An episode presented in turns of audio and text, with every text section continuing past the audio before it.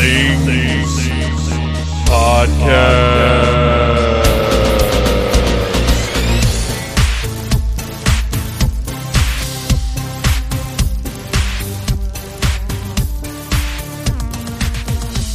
Hey, Phantomaniacs, welcome to the newest episode of the Needless Things Podcast, where we talk about toys, movies, music, and all manner of pop culture dorkery. And of course, now the pop culture dorkery flavor of the month is Dragon Con. Just a few weeks away, the greatest convention in the world is about to happen. So, today, as always, we are kicking off our Dragon Con podcast coverage with our pals Gary and Joe, the directors of the Dragon Con American Sci Fi Classics track, or Classics track for short.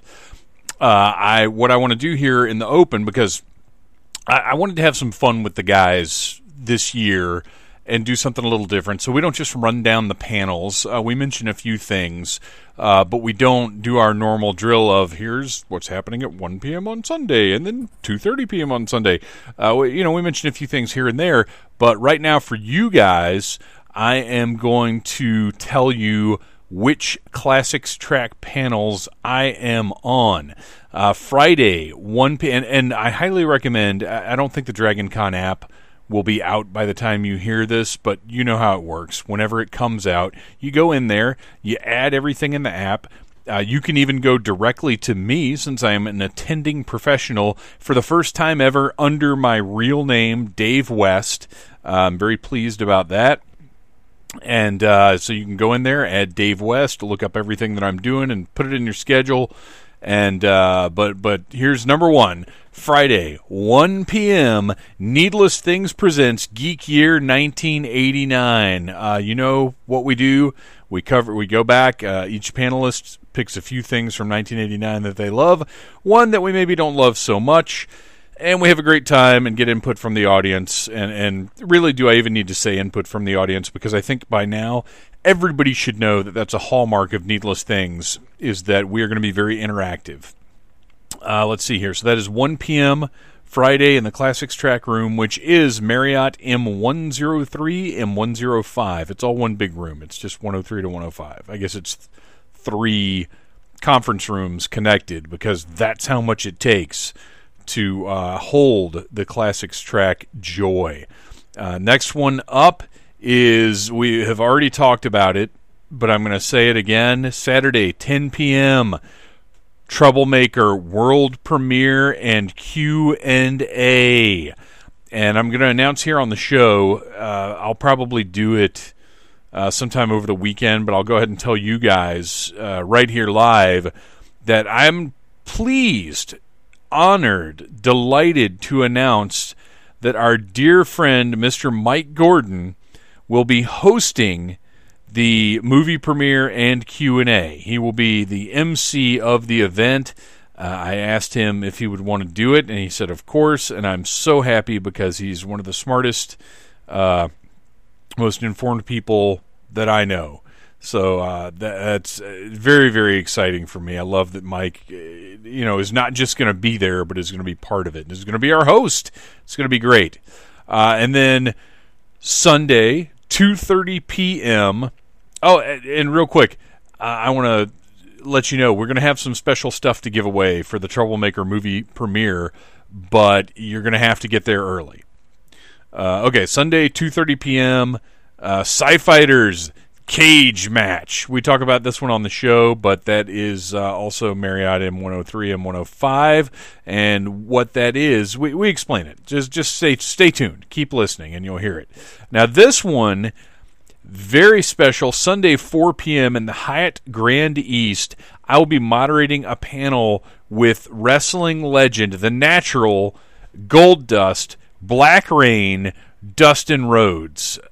I am so excited because there's so many stages of his career uh, where he had an effect on me.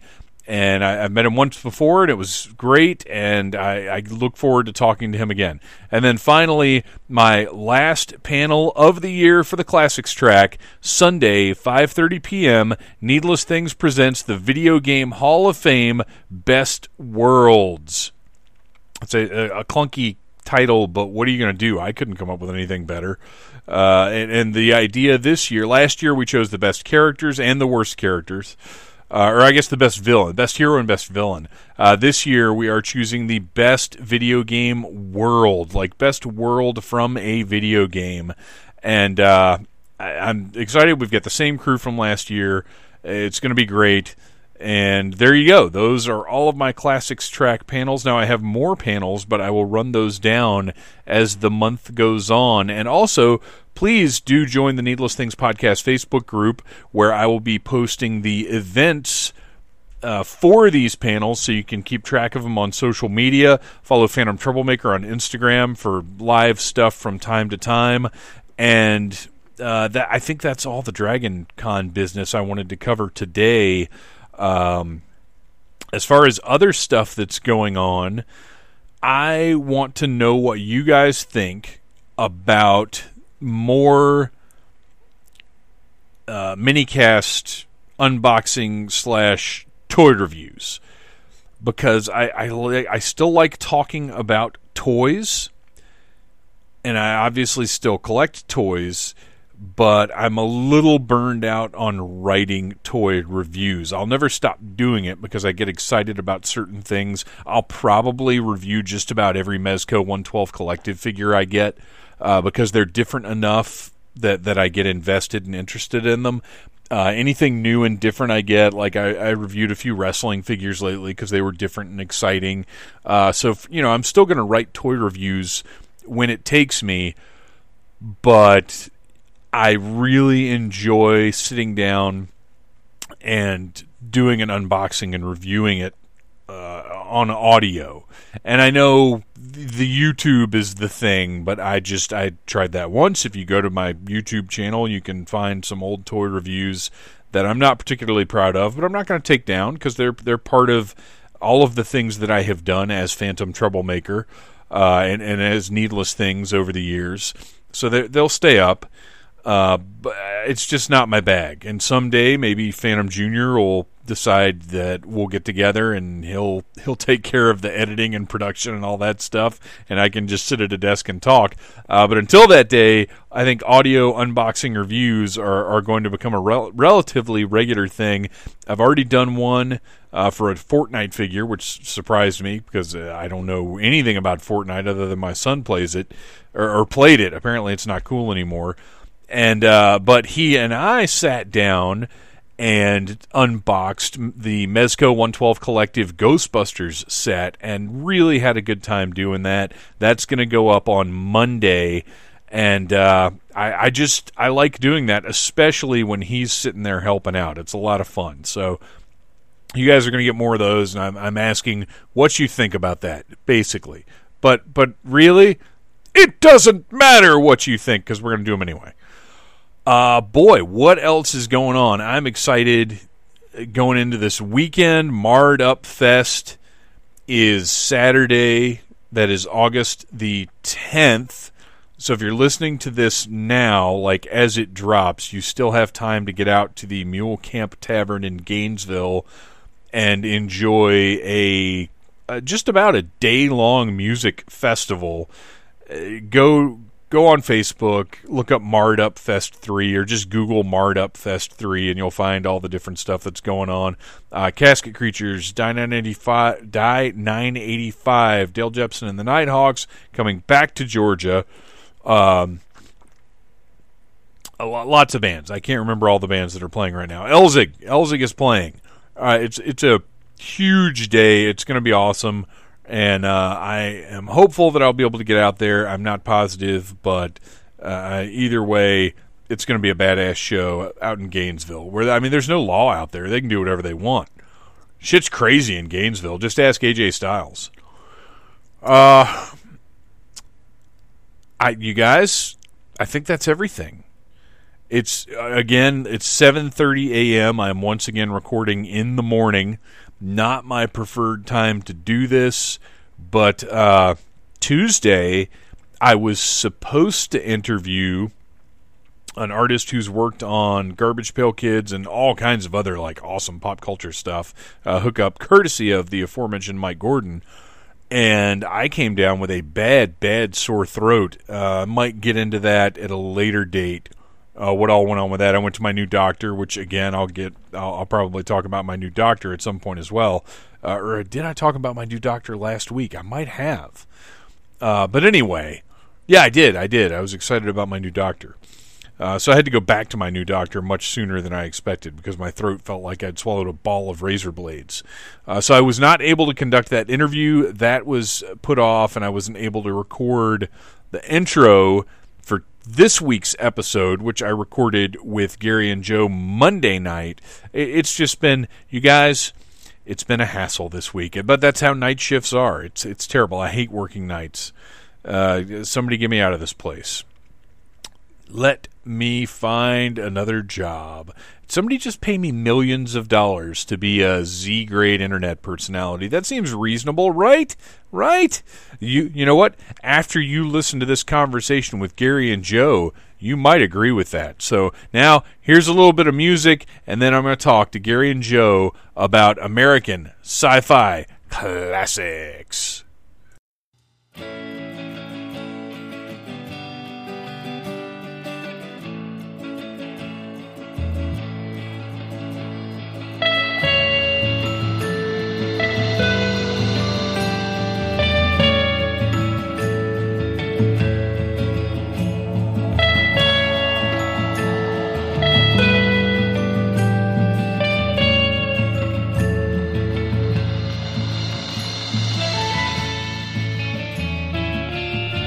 All right, so are you guys prepared with the? Let me pull my notes up here. Are you prepared with uh, the requests? Uh, the the homework, yes. Yes, the homework. Always. Okay, so, uh, well, let's let's just get into it. Let's start. We've we've done this a few times before. We know what's happening. Yeah. So, ladies and gentlemen, please welcome two of the most wonderful people I've ever met in my life, uh, Joe Crow and Gary Mitchell. Welcome back to the Needless Things podcast. Hey, hey, what is happening? Always a pleasure to be here, sir. And you know, when when the classics track is on in full force, you know what that means. That means Dragon Con is right around the corner. As a matter of fact, I wouldn't I don't even know that it's it's on the corner. Like it's it's stuck to the corner like an enticing piece of gum that is just the right color and doesn't look too old. Like you just want to grab it and put it in your mouth and chew it because you know there's some flavor left. And once you do, oh, it's so good. It's so sweet and satisfying. Oh yeah, it's Dragon Con time. That was yes. that was the weirdest metaphor I've ever used on the show, but uh, we're gonna go with it. So, uh, last couple of years, we have opened with a little mini roller panel. Instead, though, this year we're going to do a, a, few different things. I've got a few games that we're going to play to get across to the listeners how much fun the classics track is, uh, and also a little bit of the content that might be available this year. Uh, so we're going to kick things off. Gary and Joe, you guys sadly were not able to attend the Summer of the Bat the legendary record-setting Needless Things panel that occurred at Atlanta Comic Con just a month ago. Yeah, unfortunately, I had a prior commitment in North Carolina. These things happen, Gary Mitchell. I believe me when I say I understand.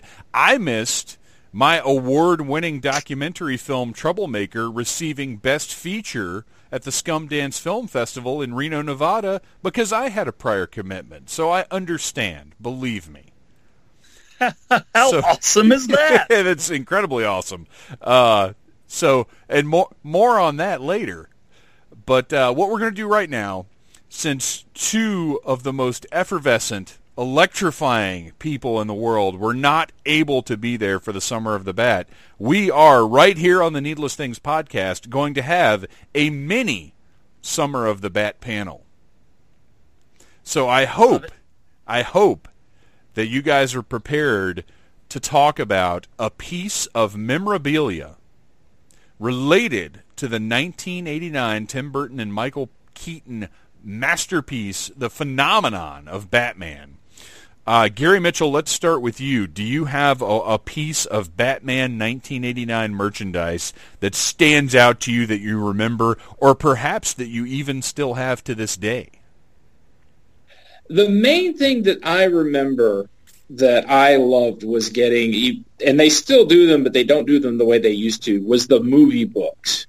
It was a magazine about the movie, all the making of, behind the scenes pictures. As a, as a guy who's fascinated with the behind the scenes making of stuff, those things used to be my jam because before the internet, that was the only way to get that kind of information.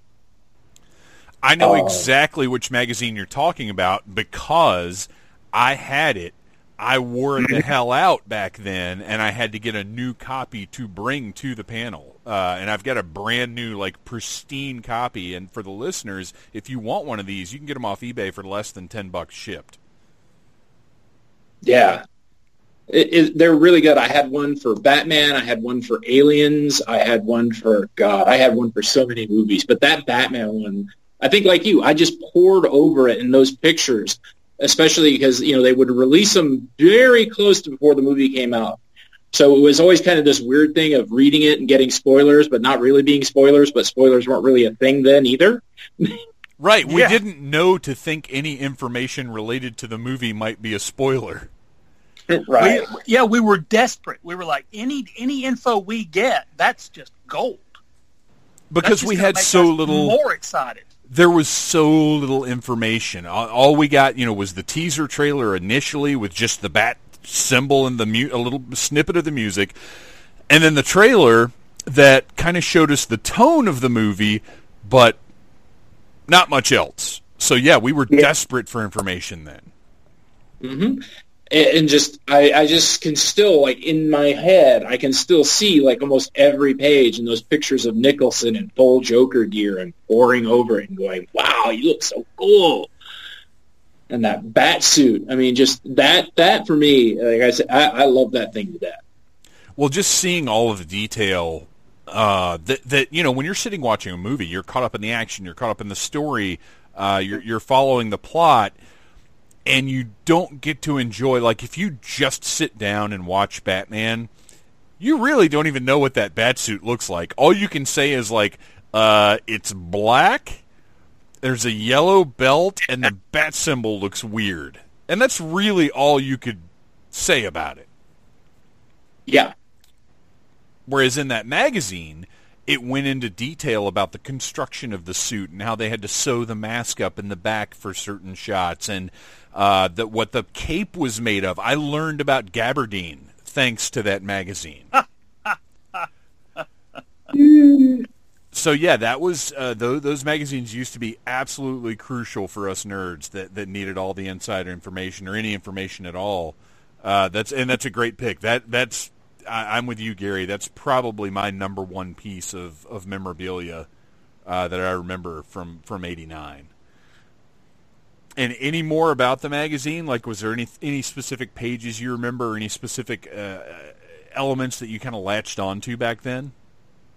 Uh, mainly just the way it conveyed the feel of the movie. You know, it had the the black lettering with the gold outline around it, uh, which you know later became like the bat symbol had that same kind of thing. And just like I said, mainly just the pictures. Just looking over all those pictures. I remember there were interviews and uh, talking to some of the comic book guys. Uh, and how you know we were going to do serious Batman, but mainly it was just the the drinking it in. It was. It was very very visual. They uh, all of those uh, sort of behind the scenes type magazines that came out back then, they were put together very skillfully because they had big splashy uh, mm-hmm. pictures but the articles were kind of interspersed really nicely. So if you wanted to just flip through it, you could drink in a, a, really nice set of visuals, but there was lots of information too. They're they're pretty brilliantly done. And I just checked because you happened to mention that, and yeah, you can get it for around twelve bucks on eBay. Yeah, yeah, it, it's and, and, you can get them in. Like I said, mine is pristine. It it came in like you know old school bag boarded comic book style. It was great. Mm-hmm. Uh, Joe Crow, what about you? What what is your piece of Batman memorabilia that you that you remember that has some significance to you about that crazy merchandising phenomenon? Batman cereal. Oh yes. because never before had there been uh, we, you just walk into the grocery store with your mom and there's Batman things or there's superhero things. But it was right there on the cereal aisle and the little Captain Crunch thingies were shaped like Batman symbols. it was the best. And it was just a black box with the bat symbol on it and a picture of the little bat things, uh, uh, as I recall. Well, and but, that's that's what was so cool is it reflected the marketing. Yeah, it's like all we're giving you is the symbol. They didn't put not, some goofy cartoon Batman on it or anything. No, no. This is the symbol you are going to see in the movie. And then sure enough, boop, there he is in the movie. But now, I feel like I feel like the cereal came out like a month before the movie did. So of course I'm cram I'm I'm, I'm feeding myself the Batman cereal. I'm like I got to get the Batman inside me. Your cart. Whoa, well, you're not the first one to have had that thought. Yes, that is correct. Now, I, my my biggest disappointment that I recall having uh, Googled the image of the Batman cereal box is that it said on the back, "Get three Batman comic books free," and I already had those. the three that it says you can get if you mail off a uh, proof of purchase label. I'm like, I got these already. What, what what's the? But, but do you was, do you remember the, the other key element of Batman cereal though? What was I, what was attached to that box? I do not remember. The Batman Bank. What? The okay. The bank the it's it's a bank that's like a bust of the upper uh, of Michael Keaton Batman from like the abs up. It's a it's a blow molded vinyl bank, and it's shrink wrapped. To you don't have to send off for it or anything. It was shrink wrapped to the box, and I just so happened at Atlanta Comic Con uh, we went down there Friday and we're walking around, and there was a guy that had a box of Batman cereal with the Batman Bank still shrink wrapped attached to the box. Oh my god! And uh, Good lord, I I I chatted him up. I told him I'd put him over at the panel, and we cut a little deal ski. And I am now the proud owner of a, an unopened box of Batman cereal with the bank still still attached to it. Man, I never and I don't remember seeing the bank. So either that we didn't get those in deepest darkest Alabama or some little bastard took them all. Stole them all, right? Well, all the banks, all the bat banks. Here's Both my options are equally likely in Alabama. here's my theory, though. Here's my theory. Uh, because I remember those banks. I remember them being omnipresent and actually getting to a point where it was like, okay, enough with the banks. but think about how difficult. Like you're a stock guy working at A and P. You're you're working the cereal section. You're putting up your life cereal, neat rows. Like eight boxes of life. Bang, bang, bang, bang, bang, bang. Line them up. Eight boxes of cinnamon toast crunch. Bang, bang, bang. Line them up. And now you get to this damn Batman cereal with this stupid bank sticking out of the front. You can only fit like three boxes on the shelf, and you've got a case of 12 boxes. It's a giant pain in the ass. What do you do? You say, screw it. And you, you tear open, you throw the banks out, and put the Batman cereal on the shelf without the banks. Oh yeah, yeah, hundred percent. I guarantee that happened. like so, these kids and their Batmen. so before we move on, uh, and those are both absolutely phenomenal. I mean, two of the hottest, uh, definitely items from the era uh, of the Summer of the Bat. Before we move on, do you guys have any other specific memories of the Summer of the Bat, that summer of 1989, and how magical it was uh, that you want to share before we get on to our next bit? I uh, was so into everything about it because there the the previous superhero movie had been like 10 years ago. Well, no, no, I know, I know the Christopher Reeve Superman came out in succession, but there had not been a people were not nutso about them over the course of the years as they were about this. Don't you besmirch this, Superman 4 The Quest for Peace. No, no, how dare you? No, I shan't. I shan't. I will defend that movie. Oh, uh, wow. Uh, I mean, come on, it's it's got Ducky as as Luthor's nephew, and hey, you're not wrong. And he's amazing as Lex on Supergirl right now. But um, uh, uh, but but the, so so I had I had the novelization, I had the keychain, and I think what it was is finally I could show off this stuff that I already liked. And now all of a sudden everybody else is bandwagon jumping. Oh yeah, Batman's pretty cool. And I would say, you shut up. you, you, jackass. You don't You know. never liked Batman. so yeah, yeah, that, that's where I was with it. I, it was my first year of college. So I was able to like, yeah, I'm, I, I know, I know this Batman stuff, you guys you guys. Yeah, yeah, I'm I'm the coolest. You're like I've been playing this Batman game for a long time. Mm-hmm. Oh yeah. Mm-hmm. Uh, for me, the main thing I remember is I was 18. I was out of high school, and I was a deadbeat 18 year old with no job. And my best friend had a job, and he was like, he we were hanging out, and he was like, well, I got to go to work. So he went to work, and I'm like, you know, the theater showing Batman's only about six miles from here. So I walked and went and saw Batman for like my second or third time while he was at work, and then rubbed it in his face. While you were working, I was seeing a movie. ah, that's awesome. So we will have a Batman 1989 panel on this year's American Sci-Fi Classics track. Is that correct? Oh yeah. Yes. So t- tell me a little bit about the the panel. Who's who's going to be on it? Do we now? As we all know, before we move any further into this classics track episode, we have to establish a little something about our panels, about the scheduling, and about uh, how concrete anything that you see in any Dragon Con materials is or are. Man, my mm-hmm. grammar just ran away from me there.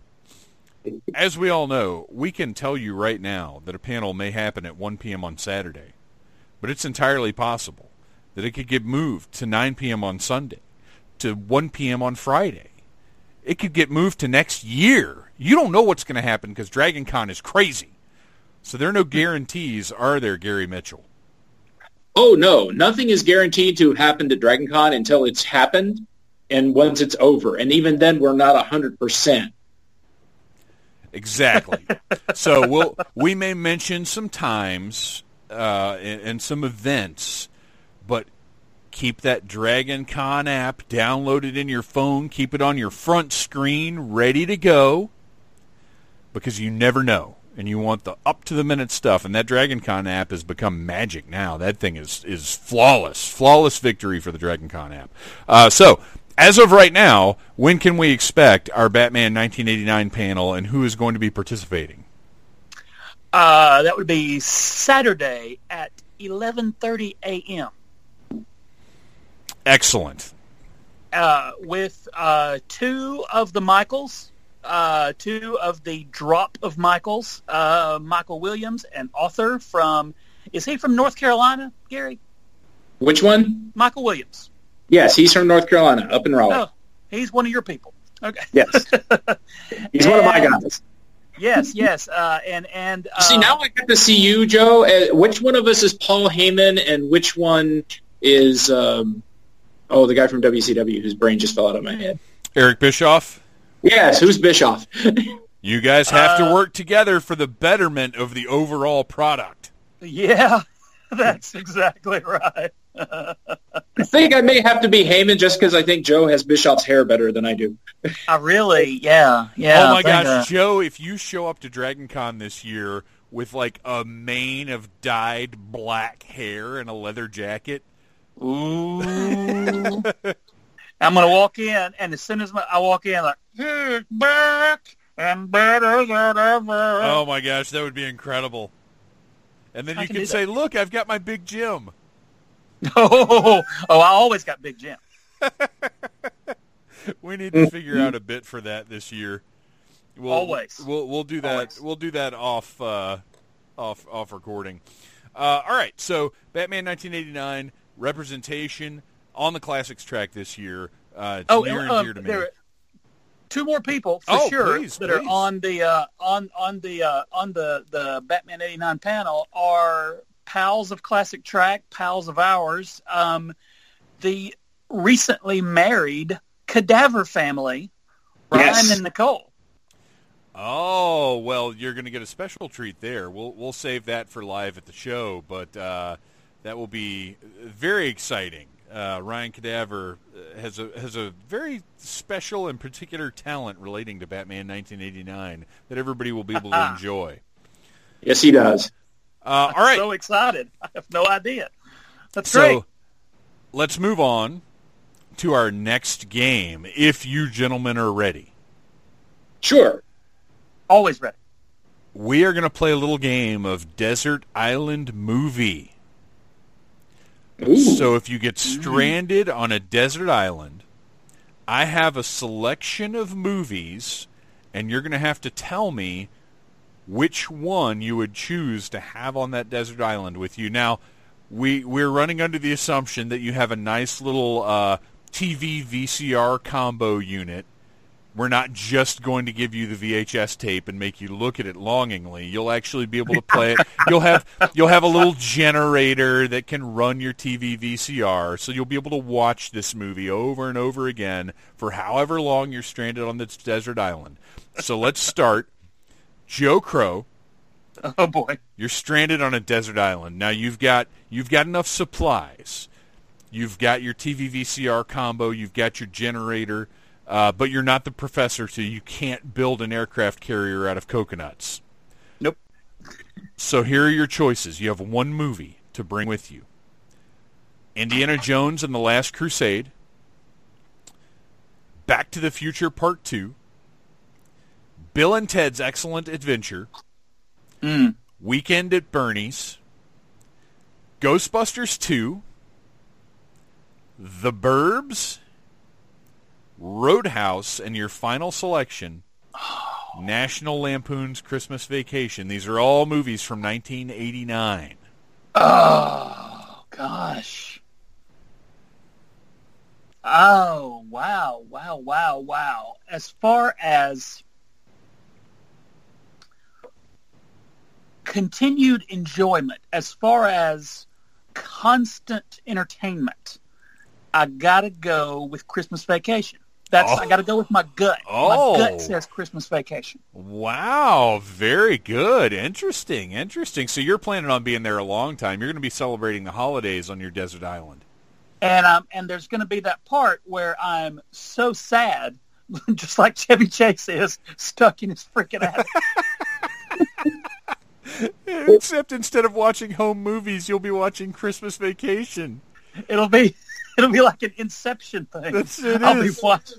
It, it's also a good psychological call because while you're baking in the tropical sun, you're watching Christmas snow. yeah, yeah, that's well, and that's as I was reading the list, I thought to myself, I was like, nobody's picking Weekend at Bernie's because you don't want to think about this beach while you're stuck on a desert island. And you also don't want to think about a dead guy. That's true. That's true. It's very true. There's a corpse. I don't want to think about a corpse. I'm every year, every year I propose uh, something wacky and different for the classics track. This year, my proposal: Weekend at Joe's. we do we do a live reenactment of Weekend at Bernie's, but with Joe Crow standing in for Bernie. I think it would go over like gangbusters. I think we can do this. I think we can make this Yes. happen. Absolutely. Although I pro- I move we do Weekend at Bernie's too, so we can play tiki music and make him dance. Oh yeah, what year good did call. that come out? What year did that come out? We'll I do don't- that too. I don't know. Was was that that was like it? it was pretty fast afterwards, wasn't it? I don't know that it was 1990, but I think it was prior to 92, right? Oh, okay, I, I'm I'm gonna I'm gonna do a American Sci-Fi Classics trick move right now, and hit the. I'm gonna I'm gonna pull Weekend at Bernie's two off of my shelf.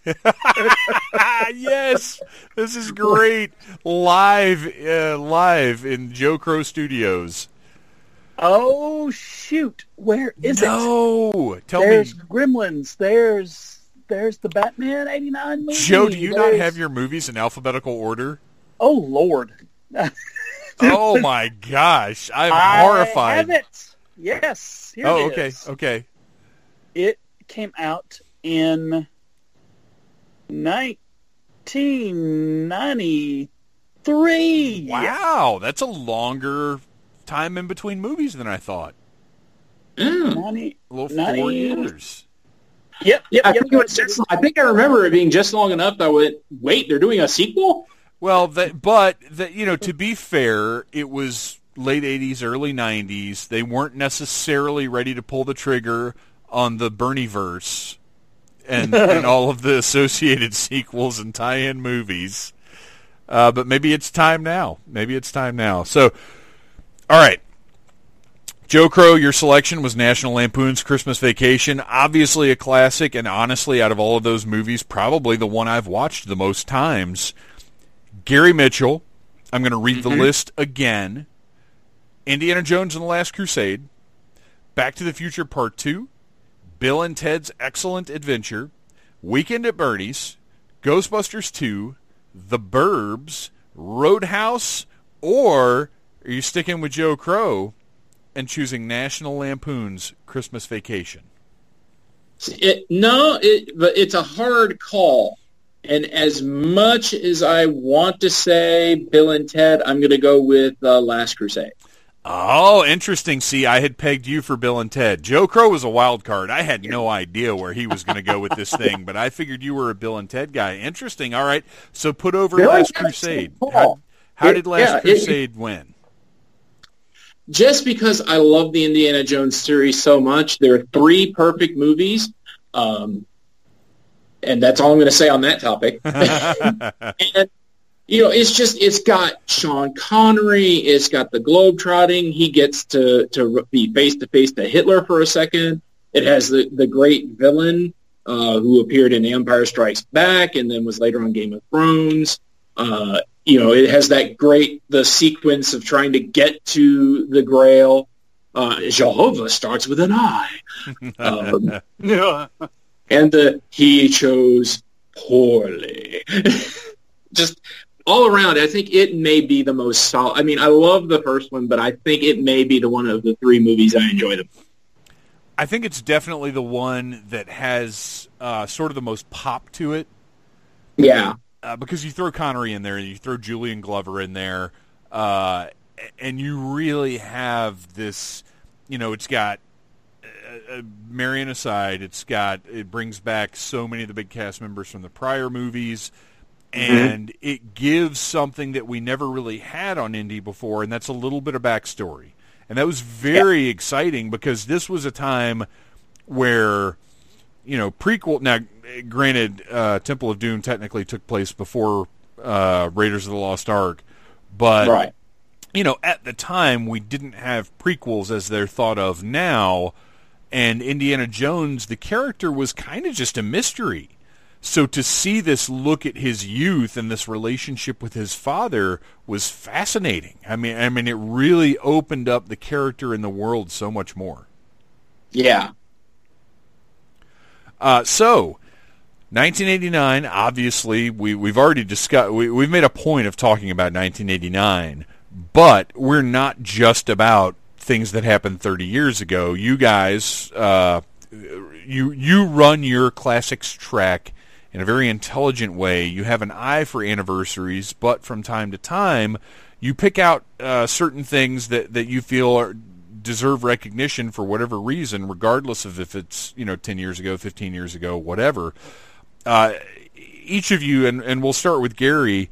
Is there one panel this year that you feel like really? I'm glad this is on here. I mean, obviously you love all your babies, But is there oh, yeah. one panel you can look at and you're like, man, I'm glad we got that one in there?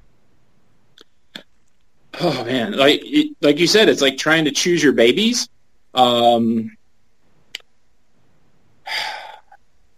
if it's one that I came up with, it's actually the one we actually came up with the most. It's the last panel we came up with like about two weeks ago. Um, Cousin Oliver was framed. Top sidekicks of uh, old classic movies. I'm glad you chose that one because I need you to explain this to me. Okay, so it, used to be a huge thing that every movie, a, lot of adventure movies, you always had the tag along kid sidekick. You had Short Round. Uh, you had, uh, you know, Jonny Quest is sort of technically a kid adventurer, but uh, but there was always a sidekick. And, and the name comes from Cousin Oliver, who was added to a TV show, and people said once he got added, it took the, the show in the toilet. And I was like, no, he wasn't the problem. The show was in its seventh year. Of course it was starting to suck. right, right. Yeah. Uh, so we're just going to talk about all the, the, the great, you know, one of the reasons I think the Goonies works is it's a whole movie that's nothing but a collection of kids' sidekicks. Any one of those kids would be the annoying sidekick running around with the adventure in a whole different movie. Oh wow! You just blew my mind. and also, I um, speaking of short round, I we we were we were in uh, me me and the family were in Hot Springs, Arkansas, on doing the vacationing and such just a few days ago. In Arkansas, they have a comic convention or a, a geek convention coming up in September. Short Round is going to be there. Ooh. Oh wow! N- not at freaking Dragon Con that we go to, that we will be at ourselves in, in a few weeks. Well, you know but, who I you know who I blame for that. I blame you, uh, Joe Crow. Why aren't I you think, Why aren't I you think, bringing us short round? I have dropped the ball. I have dropped all the balls. Big time. I didn't know he was available to do conventions. Why? Why did this not occur to me? How do I find short rounds? Mm-hmm. But I'm furious. I'm so mad that, and there's posters everywhere in this little tourist town. I'm, I was so outraged that my my sweet daughter Quinn, every time we passed the poster, I, Quinn would say, "Let it go, Dad." Dad, just let it go. Oh, and this is the this is the 35th anniversary of Temple of Doom so yeah. mad. So oh, wow. now you've now you've got to wait five more years for the 40th. Yeah, well, last year though, maybe maybe not. Yeah, I know. Maybe not because last year was V's anniversary and we got the V cast this year. Which is awesome. Let's talk about that a little bit. How because I, I feel like this I haven't been tracking Dragon Con as closely as I have in past years just because I've had so much going on this year. But I feel like all of a sudden one day it was just like everybody from V is going to be at Dragon Con. When, did this happen and, and what's the news? What are we doing with them? We, uh, we've got uh, Mr. Marc Singer and then the Lizard Queen, uh, Jane Badler, Commander Diana and somebody that we have we are will be sharing with uh, our pals at the horror track, uh, a person known to some people as Mr. Robert Englund. Never heard of him. However, and- you may be more familiar with him from your nightmares as Freddy Krueger. Oh, that Robert Englund.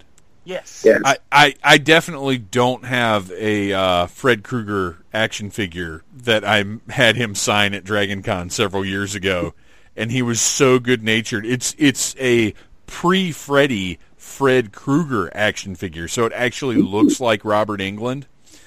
Oh, nice. Uh, and I had him sign the jacket and he was because I wasn't thinking about how difficult it was going to be to do. He was so nice and so good natured about it. And actually, I'll I'll throw a picture of that up on Instagram so the listeners will be able to go check it out. But he's he's one of the nicest people I've ever. I've met him several times at conventions now, and uh, he he's just amazing. And of course, Marc Singer, if you've ever met him at a con, you know he's great and enthusiastic. Uh, so th- this is very very cool. Now, are they all going to end up on a panel together? Yes. Wow. Yeah, yeah. We, if I have to kill somebody. yeah, exactly. We, we, got them all one day. I'm not sure. As, as as we announced earlier, we don't know. Like right now, that one day is is it Sunday when they're all together? I believe so. Uh, okay, yeah, yeah, yeah. But um, if it ain't Sunday, it's one of the days we have all three of them together. The other times we they're they're it, it's uh, Marc Singer and Queen and Commander Diana together.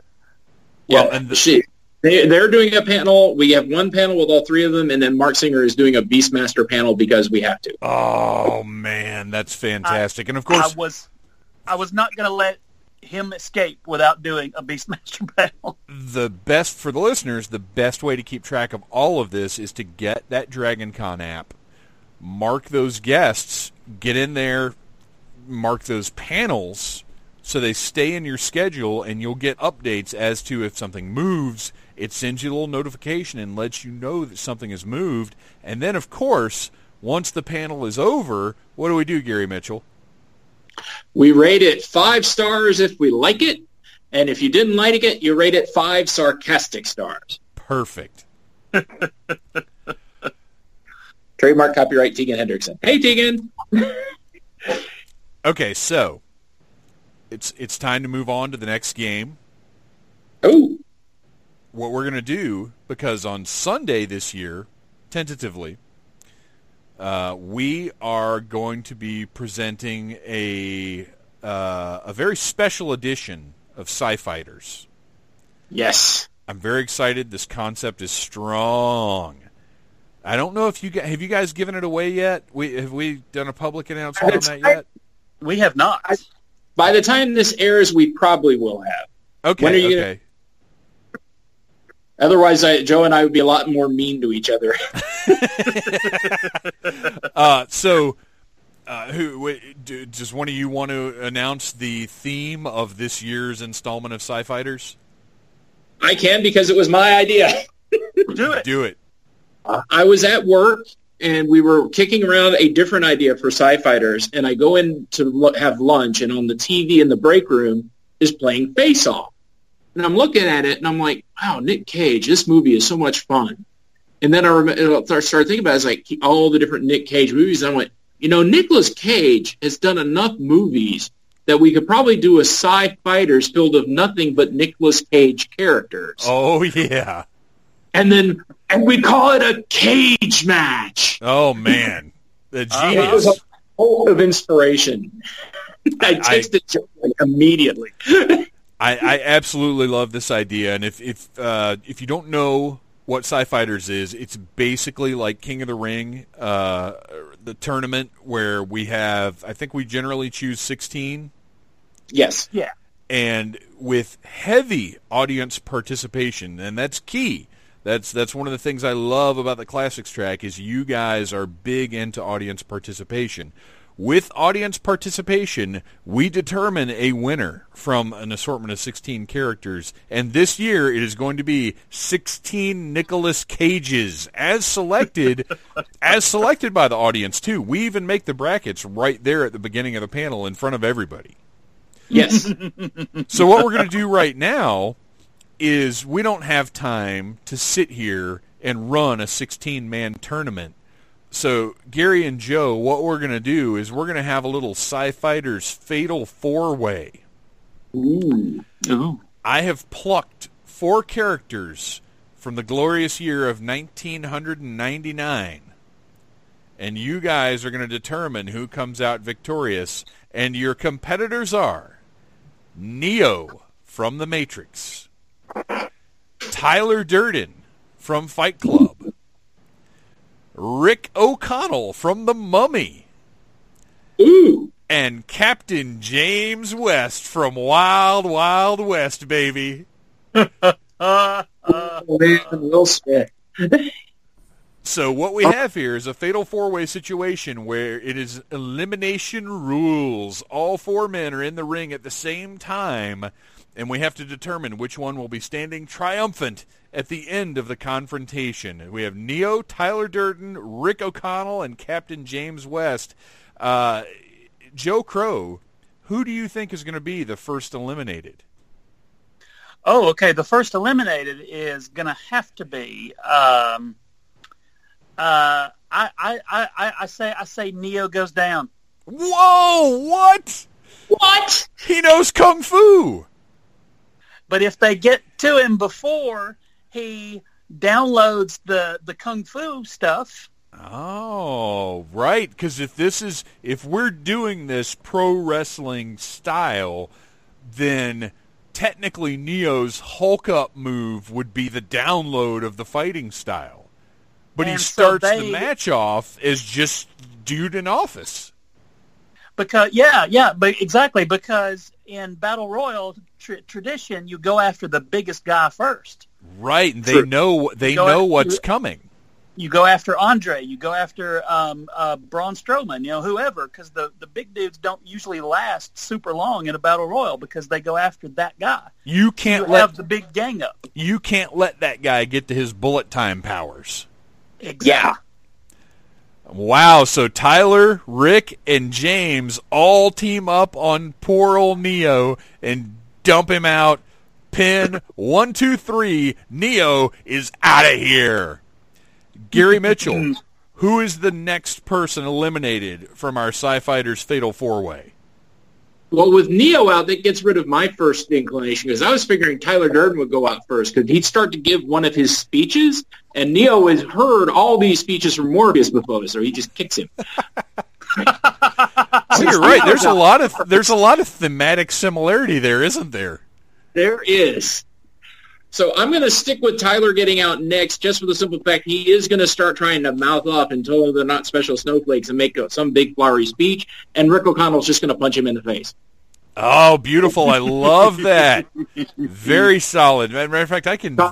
Very hands-on, very practical. Yeah, he's a he's a tough, big, big, tough dude. I can literally visualize Brendan Fraser just knocking Brad Pitt right the heck out. Yes.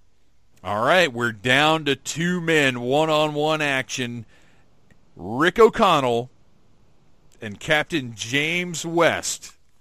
Will Smith versus Brendan Fraser. Wow, oh, man. Now, Gary, Gary, before yeah. you decide, before you before you choose, swallow your pride. Don't let your lip react. You do not want to see my hand where my hip be at. Oh wow, that was incredible. that that alone, I feel like okay. I'm I'm casting my vote, and there are three of us, so this is going to be tough. Uh, I'm casting my vote for James West after that. That was beautiful, Gary. How do you feel? I I cannot disagree with that, especially because it's hard because they're both very much a "I'll just shoot you" kind of guy. Sure. So I, I can definitely see that. He he he takes Tyler Durden, he throws him out, he turns around to have a pistol in his face. He gets the line boom, West wins. And then we get a dance number. Oh man, you got to end on a dance number. And as much as I love Brendan Fraser, he is not going to be pulling it off Big Willie style. No. exactly. I mean, any damsel that's in distress will be out of that dress when she meets Jim West. Oh my gosh, this is amazing. Is there a Wild Wild West panel this year? If there's not, there should be. I feel terrible, but no. and and you know, considering my last name, uh, really, it should just be me up there talking about Wild Wild West. Yes, you are the Wild Wild West. well, I don't know about that. Um, all right, excellent. So for for the first ever Sci Fighters Fatal Four Way, uh, your champion, Captain James West, Big Willie style Will Smith from Wild Wild West, which is really I, I, somebody will defend that movie, I'm sure, but it ain't going to be me. Right at the cusp of the millennium, guys. It was right there. oh, this is the greatest episode ever. You are on fire, Joe. uh, so moving on, uh, Joe, do you have a panel that's kind of your your favorite baby, one that maybe you thought about last year and you were like, "Oh, I hope I can find a spot for this this year," or one that has just really kind of grown on you, and you've thought, "Man, I, this this makes me so happy that we're giving this to the people this year." Yeah, um, Sunday. Uh, well, let, us hmm, hmm, okay, I, I, I'm, I'm having a difficult time uh, choosing. Uh, one panel we have had planned since last year. Another panel we just added like two weeks ago. uh, in addition to the uh, classic sci-fi sidekicks panel, we uh, the the panel that we added we we we've been talking about for a year is the 30th anniversary of UHF. Yes. I, as soon so, as you announced that uh, in, in, our in our special du- double secret group, uh, I knew there was going to be fierce competition for panelists for that. I just want everybody to come. Uh, we'll we'll we'll do like a roller panel thing and just fill up the. Uh, we can have twenty panelists. I don't care, because what we're going to do, we're going to have a panel that we're just going to watch the movie. We're just going to show UHF. That's it. It well, and that's the thing is it's almost it's almost too big, too beloved. Like there's no, there's almost nothing to discuss. exactly. It's it's just it's wonderful perfection. We're all nerds. We all love Weird Al, and like no matter how cynical you are, I don't think there's anybody who can look at that movie and not agree that it's so much better than it had any right to be. Mm-hmm. The tortoise is nature's suction cup. my dad used to, and my dad is a very, uh, he's a very serious man.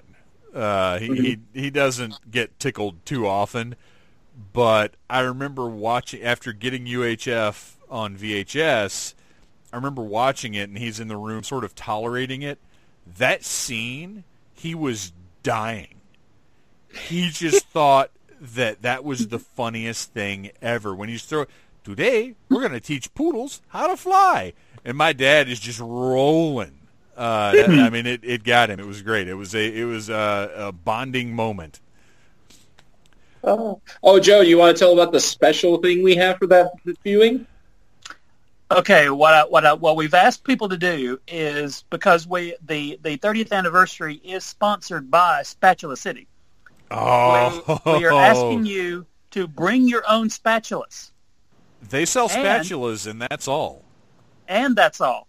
And um, and in addition to bringing your own spatulas, we have special classic track themed spatulas oh ourselves gosh. that we're going to be handing out at the panel. Oh, this is phenomenal. You get there early. These are specially classic sci-fi track branded thanks to a wonderful fan named Susan who got these done for us. oh my gosh. Truly, a, we live in an age of wonder. Indeed. Yes. Indeed. One of the biggest tragedies for the con for me is the fact that I will not actually get to attend this panel because I'm going to be on another panel somewhere else. Oh, that, that, that's Dragon Con. That's yep. how it goes.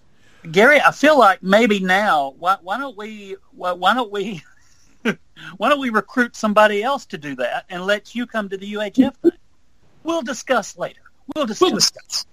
All right, so we've got uh, you guys have a couple more pretty exciting guests lined up as part of the Classics Track programming. Uh, one of whom I've actually had on the Needless Things podcast, and that is Mr. Zach Galligan from Gremlins.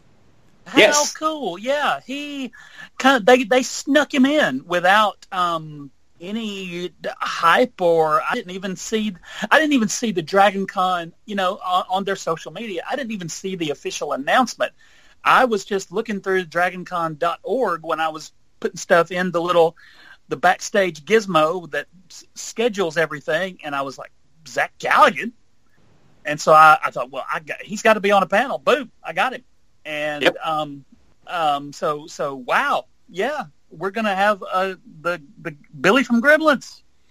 Well, he he is very very nice. Uh, he was doing a press thing when I talked to him, so it was like a string of interviews, and he ended up coming on late.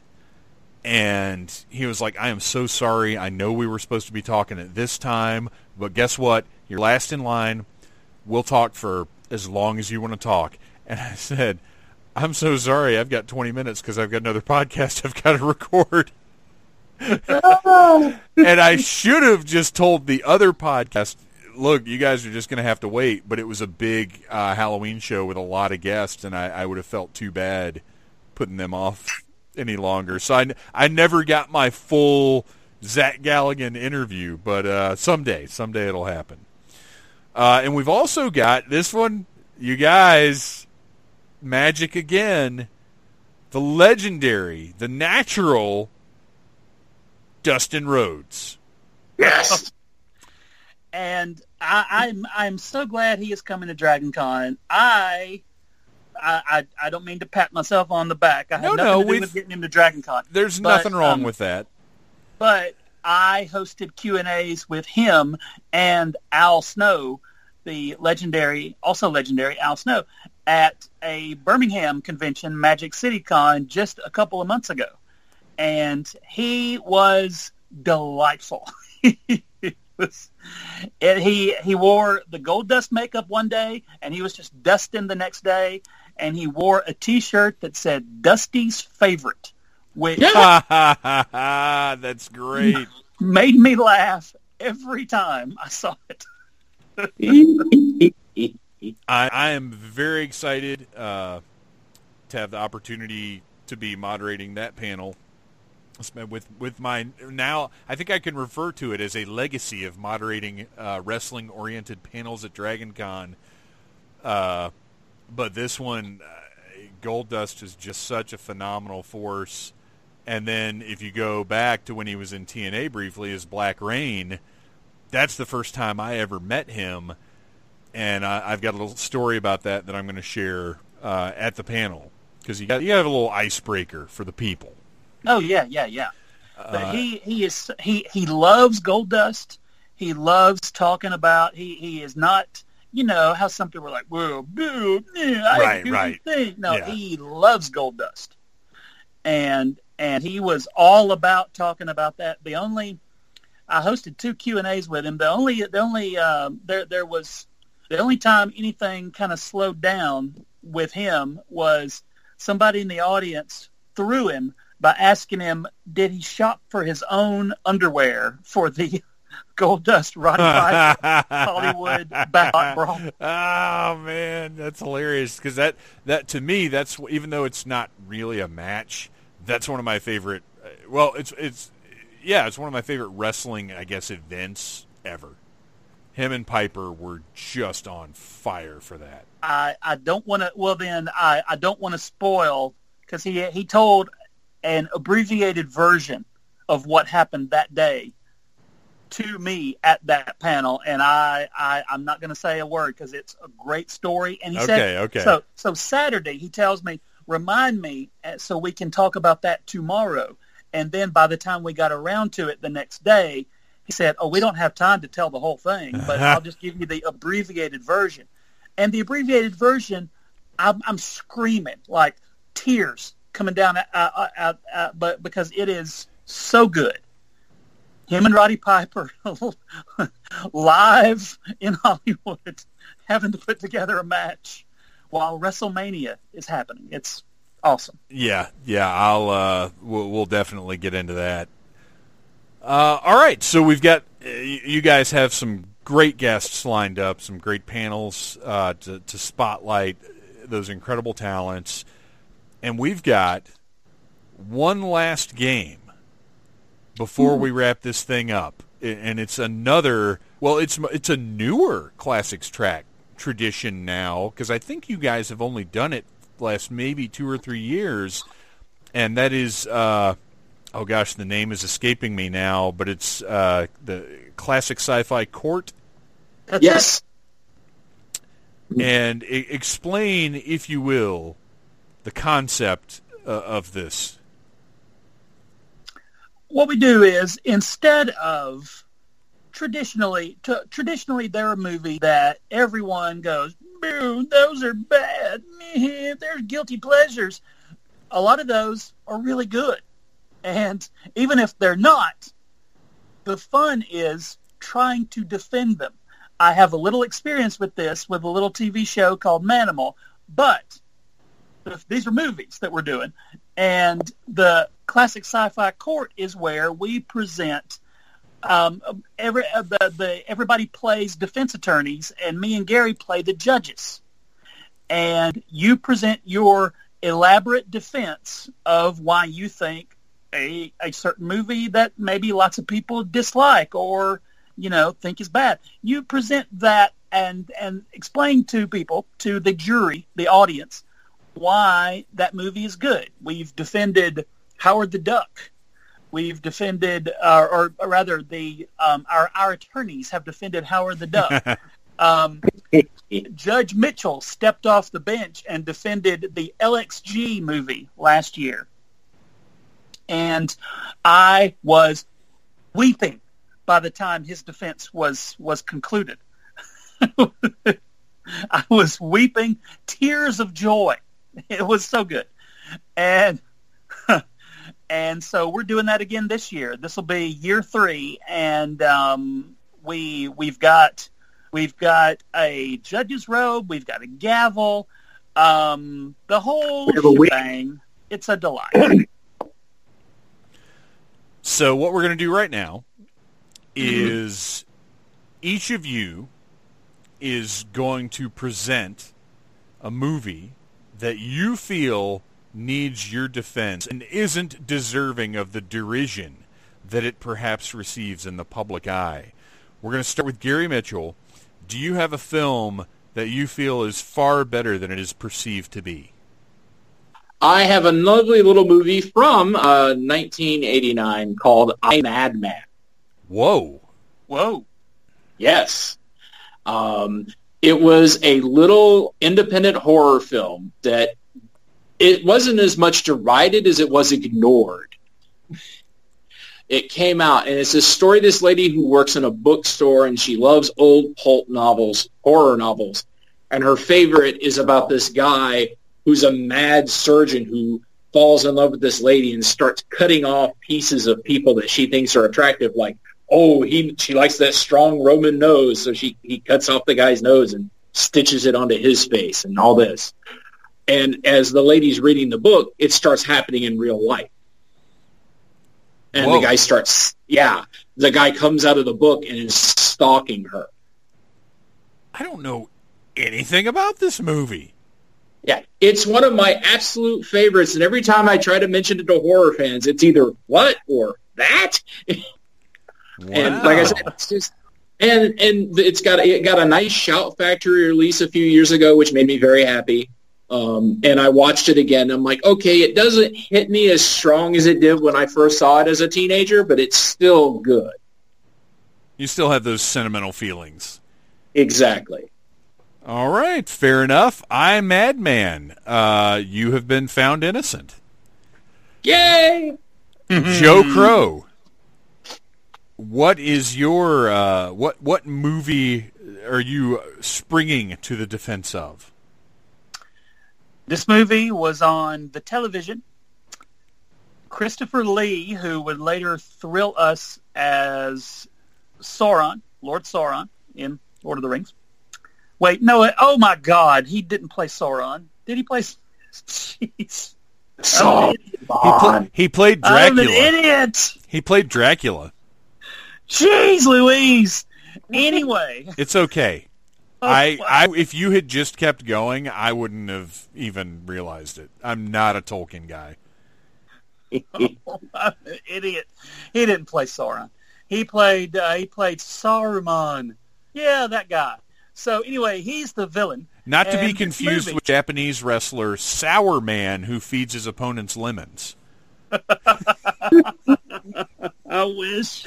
Why can't that exist? It probably does. yeah, it probably, probably does. does.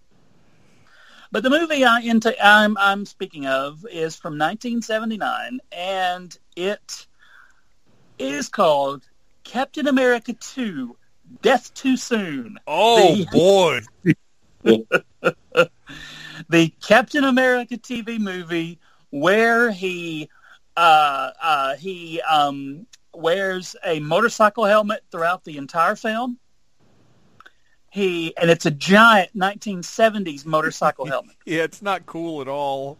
No, and he and he's got painted on wings, and they his shield is see through for some reason and tiny. But look, look, look. Well, because he's using it as his motorcycle Right. windshield. Dude, when I was when I was a kid, I thought that was the coolest thing in the world. That that Oh. shield was the windscreen on his motorcycle, and then he'd stop, hop off, and pop that shield off and use it. Man, I thought that was incredible, and I was so disappointed. Like years later, when I kind of got a little more familiar with actual Captain America comics, I was like, "How is he going to see through his shield when he puts it on his motorcycle? This is bullshit." No, I, I I agree, but my my my defense is this movie is uh it, it's it's just so Captain America and so 70s. It's the the the the whole opening scene where he pursues muggers on the beach and they are in a dune buggy and he chases them on foot. He's Captain And- America. he's Captain America running on the beach. And if you're if you're being if you're a criminal and you've done something awful, which in this case I believe was stealing an old lady's purse, Sure. he uh, and you and you see you look behind you and you see a man in a giant bowling ball helmet pursuing you. Why don't you just quit right then? Just stop. Yeah. If you see the Sentinel of Liberty chasing you down when you're driving your dune buggy down on the beach, you just stop and give up. That's it. And- I've made poor life choices. I need to stop and reevaluate myself. Exactly. Exactly. So who There is are- Christopher? What is Christopher Lee doing in this thing? He is the mad scientist. Well, of course he is. He uh, he he has a, a, a, a chemical formula that accelerates aging, and so it supposedly is going to make everybody that the formula hits turn into an old old fart. And um, but then he throws it at Captain America, and Cap blasts it with his shield, and uh, Captain America only ages a month, and he's like, "Bitch, I'm Captain America. I'm fine." Nice. But then uh, Christopher Lee ages forever unto death in less than a minute, and and so I guess he got more splashed on him, and so he dies right then, and then um, Captain America's science dude, Doctor Mills, in a an a, a, a ridiculous post action thing at the end of the movie says, "Oh yeah, yeah, yeah, the formula hit a city, but uh, it didn't hurt many people." Me. I'm like, what? What- Why didn't you? Why didn't you stop it? You jackass! redefining Oh, the no, happy, redefining the happy ending. Uh, mostly everybody made it. Everybody's okay, I guess. Ish. Yeah, that that was the end of. This sounds exciting. I want to track this movie down and watch it again. I know I know I saw these when I was a kid, but uh, I I will go ahead and say, uh, Joe Crowe, you have successfully proven Captain America 2: Dracula's Revenge innocent of all wrongdoing. The, and uh, this is another movie that if we had enough days and enough time, of course we would screen it at Dragon Con. We and um, tried to get Reb Brown, the guy who played Cap, tried to get him to Dragon Con again this year. Couldn't make it work. But Ah. you know, one of these days. Well, you know, next year is the 30th anniversary of another Captain America. Oh yes. Oh, baby. All right, we've got to wrap things up. I've had a lot of fun playing games with you guys, but I've got to get sincere now. Uh, I saved one thing for the very end because it's it's my show, and I want to put my uh, my my big uh, event over. I in 2012, I was on my very first Dragon Con panel for the classics track, uh, the 1982 panel Yes. and that's where my and, and I have to also thank the guys at the ESO network for for being the foot that got me in the door uh, for that opportunity. And since then, you guys have treated me like family, and you have really given me a loving and encouraging venue to do all of the stuff that I love doing so much. And when I was talking to my director Wilson about it, I said, I, I don't care what else we do, but we are doing the world premiere of Troublemaker on the classics track at Dragon Con. Anything else we do after that is is fine wherever we go, whatever. But that's our world world premiere is at Dragon Con on the classics track. And I want to thank you guys for for these years, seven years now, of just complete support that that's been so important to me, and I'm so excited to be sharing uh, this documentary. And for the listeners, if you somehow don't know, uh, my friend Jason Wilson, an Emmy Award-winning director, followed me around for about 13 months and all the the stuff that I do. And we have a documentary film called Troublemaker that follows me from Halloween one year up through the Dirty Dirty Con Con Game Game Show Show at Dragon Con the next year.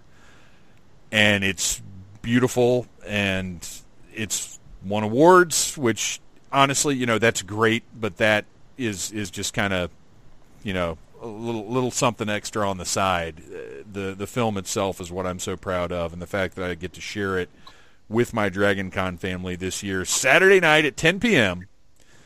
Uh, is very exciting. And it's but seriously, thank you guys so much, not just for these years of support, but also for for letting me come to Dragon Con and show this thing that I'm so proud of. Well, you're welcome, and you're you you and so many of of of the, the, the people that we have met since we started doing the classic track, we, we, we feel like we're we're we're a family. And, and Gary, I, I'm I'm I'm putting words in your mouth, and I apologize, but uh, but I, I, th- I think I think we I think Gary and I feel the same way. You guys are we're we're a the one thing we wanted when we were youngsters was to have you know three dozen close friends that we could all do this cool stuff with. And now we have it. And that's the best. Yeah, abs- absolutely. I mean, getting to meet you, which led to meeting the ESO crew, which led to meeting Ryan Cadaver and Nicole and the whole needless regular regulars has been one of the Popeye the, the Sailor Moon. Popeye the Sailor Moon, who oh. may well be making an appearance. Yes, uh, you know, getting to meet you guys is one of the great joys of my life, and getting to work with you at, uh, at Dragon Con is always a pleasure. And as I've said to you publicly and privately in the past, as long as you're willing to come, there is always a space for you on the track. And I appreciate the heck out of that. And and of course, there I, there's more stuff going on. That it's Thursday through Monday, the classics track is jam packed. Yes. I've got a few more panels on there that you know you can go in the app and check those out. The big thing I wanted to get over is I want everybody to come out to that Troublemaker premiere. it, it is to me, we're not doing the game show this year because I knew this was happening and this is my focus. Uh, we're going to have limited edition poster prints that were made by Belligerent Monkey just for this event. They will never be available anywhere else. Uh, it's going to be limited quantity, so show up early. Um, and we are well. No, I'll go ahead and say it. Uh, I have also ordered Troublemaker badge ribbons. Uh, if if you know, badge ribbons are kind of a big thing at Dragon Con. And uh, yes. uh, we are going to have a limited number of Troublemaker badge ribbons uh, to give out. And again, these these will never be reproduced in any way. The only way you're going to be able to get them is at the Troublemaker World Premiere uh, at Dragon Con. So, Joe and Gary, thank you guys so much. Before we go, is there anything else that you want to put over that's going on this year? Anything critical or important that the Classics Track fans need to know about? Oh gosh, well we we just we we, we know that there are a zillion things literally that you could do at Dragon Con and if you choose to come to the classics track, that's special to us because we we we appreciate it and we um, hopefully let all of you know that we do when when when you show up and um, we we just have fun. We try not to take it very seriously. We we um, real life is terrible and the real world is awful and and and and but but for a few days at at, at Dragon Con we get to just chill out and and and um, celebrate nerdiness and that's just the best it is yeah. the best and and one of the things i love so much is that there are no gatekeepers in the classics track uh, it, it is open and welcoming, and whatever your fandom is, you guys, everybody's ready to talk about it. Uh, go ahead, Gary. I'm sorry. I just, I, I I'm, I'm full of emotion now. I, I, was just saying, I agree with him. Um, everything he said. There is so much stuff that you can do at Dragon Con. I mean, there are people that never go to panels and you know and have a great time. So that anybody comes to choose and spend a little time with us in our little corner uh, of the con is fantastic, and everybody's welcome. Awesome. Well, you guys have created something truly unique and special, even even at Dragon Con, which is one of the greatest places in the world. Within that, you've created like something that that shines so brightly, uh, even out of just what's great at Dragon Con already. So, thank you for that. Thank you for coming on the show. And of course, we have to do where can we find you online? What are you up to? Gary? Okay, uh, you can find me on the Facebook, uh, Gary Mitchell, Mitchell with one L. Uh, I'm also on the Twitter uh, as Gary underscore Mitchell, Mitchell with one L again. Uh, I'm also trying to do more on Instagram now, where I believe I'm Sneezy the Squid. Um, so if you Google for me, you can find me. And as always, have to say, yes, Star Trek fans, it's my real name. Yeah, and when he met the uh, when you met the guy who played Gary Mitchell, who came to yes. Dragon Con a few years ago, um, and you you can tell the story better than me, but I feel like didn't he just go, huh, when, when you told him? yes.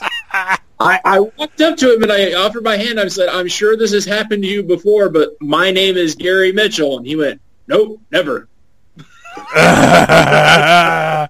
oh man! He was not impressed. Shut down. Wow. However, I have a better Marc Singer story, but I'll save that for con. You got to find me and put some booze in me, and I'll tell you. Oh, oh there no, you no, go. No, that, that's uh, your Marc Singer story is terrific. But uh, but but uh, you can find me on the Twitters and the Instagrams at Yojo Crow, Y O J O E C R O W E, and our track is on Facebook.com slash groups slash again American Sci-Fi Classics. And in between now and Dragon Con, I am a pro wrestling announcer as one of my many freelance activities. and you can find me in Gadsden, Alabama and in Munford, Alabama. And just running from people who are throwing steel chairs at me. It's the best. That is, uh, yeah, I, I miss those days, but it, it's it's quite a. It takes a lot. It takes a lot of investment. Luckily for me, um, everybody else is doing all the work. I just come in and announce. so, I mean, I the the most work I do is I help take down the ring at the end of the night because I, I feel like, well, I'm I'm some old fart, and these guys, this is their lives. and so I can help them carry the boards and the canvas to the to the trailer. But oh wow, that's that's actually really good of you. That I I think that's a rarity right there. Is the announcer doing anything. I certainly never lifted a finger. and and the um for for the past few weeks I have um I, have I've had a kind of a broken foot. I say kind of. I mean it's broken. Yeah, but, what? oh my gosh! But I kept I kept on. I, I even though I, have I've just dragged my broken foot into the ring and done my announcing, and then um, uh, helped him again w- with my broken foot. And and it's it's a brownie points really is all I'm doing it for because you could hear the guys going like, "Hey, look, those wrestlers aren't helping, but the idiot with the broken foot's helping do the he's helping with the ring." So yeah, Well, you guys, and, and it's that's what it is. It's all of us doing everything we can to you know, to get away from the grind, to enjoy ourselves, to invest ourselves in things that we're passionate about, and finding the time to do so. And, and Dragon Con is just a massive focal point of that. So I cannot wait to see you guys in just a couple of weeks here. Uh, we're to party, we're to have some fun, and uh, we're to hear Gary's story about Marc Singer. Yes. All right. Later, you guys. Thank you, sir. Thank you, sir. Three weeks from today, I will be headed to the Atlanta Hilton to experience not just Dragon Con, but Hilton Wars, which is, if you remember last year, the Hilton had a Jurassic Park theme in the lobby with a party going uh, all day, basically, and all kinds of fun stuff. Like, it was just cool to walk into. There were pterodactyls, like, going all the way up uh, the, the elevator, whatever the, the tower area is called uh, and this year it's Star Wars themed. It's going to be awesome. The DJ is back. Uh, we we just had a blast. It really enhanced everything. Just every time I went downstairs and walked through the lobby, it was like right into the party. I, I just I loved it. I thought it was great. Uh, I, I'm very very excited. I have this year nine total events uh, as of right now uh, going on and I'll, uh, like I said, I'll tell you about the rest of them as the month goes on and as we get more podcasts up. Uh, I already have a couple of episodes that are going to have to be mini casts. I've got, I have more Dragon Con podcasts than I know what to do with, and I really don't want to do two full podcasts in a week. Uh, uh, but I might have to. I, have done it before, and it might happen again. We'll we'll see how it goes. But I've already got one in the can that's uh, it's something really cool and special that Mr. Bo Brown hooked up, and uh, we'll we'll just see. We'll see how the rest of the week plays out, or the rest of the week, the rest of the month plays out. For right now, uh, I'm tired I want to go to bed because I've got to get back up. I want to go walk today. I want to make that happen, uh, and then I've got to go do another night of work, and then I've got my short weekend off. I'll be back at work Monday morning. Don't think about that. Don't think about Monday morning, you guys. Don't think about it. Think about, I love you guys.